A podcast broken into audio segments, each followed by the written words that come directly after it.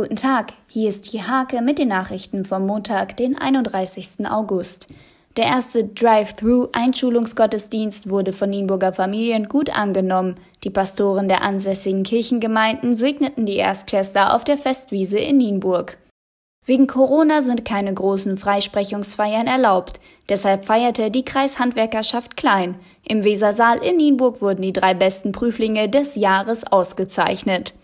Beim zehnten Kulturpicknick in Hasbergen war am Samstagabend Schauspieler und Musiker Axel Prahl der Stargast. Mit seinem Inselorchester begeisterte er rund 500 Zuhörer. Vorab spielte die Nienburger Newcastle Big Band.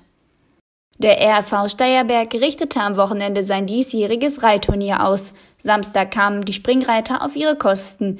Im M-Sterne-Spring siegte Patrick Viktor Schröder aus Övenstedt auf Larimo.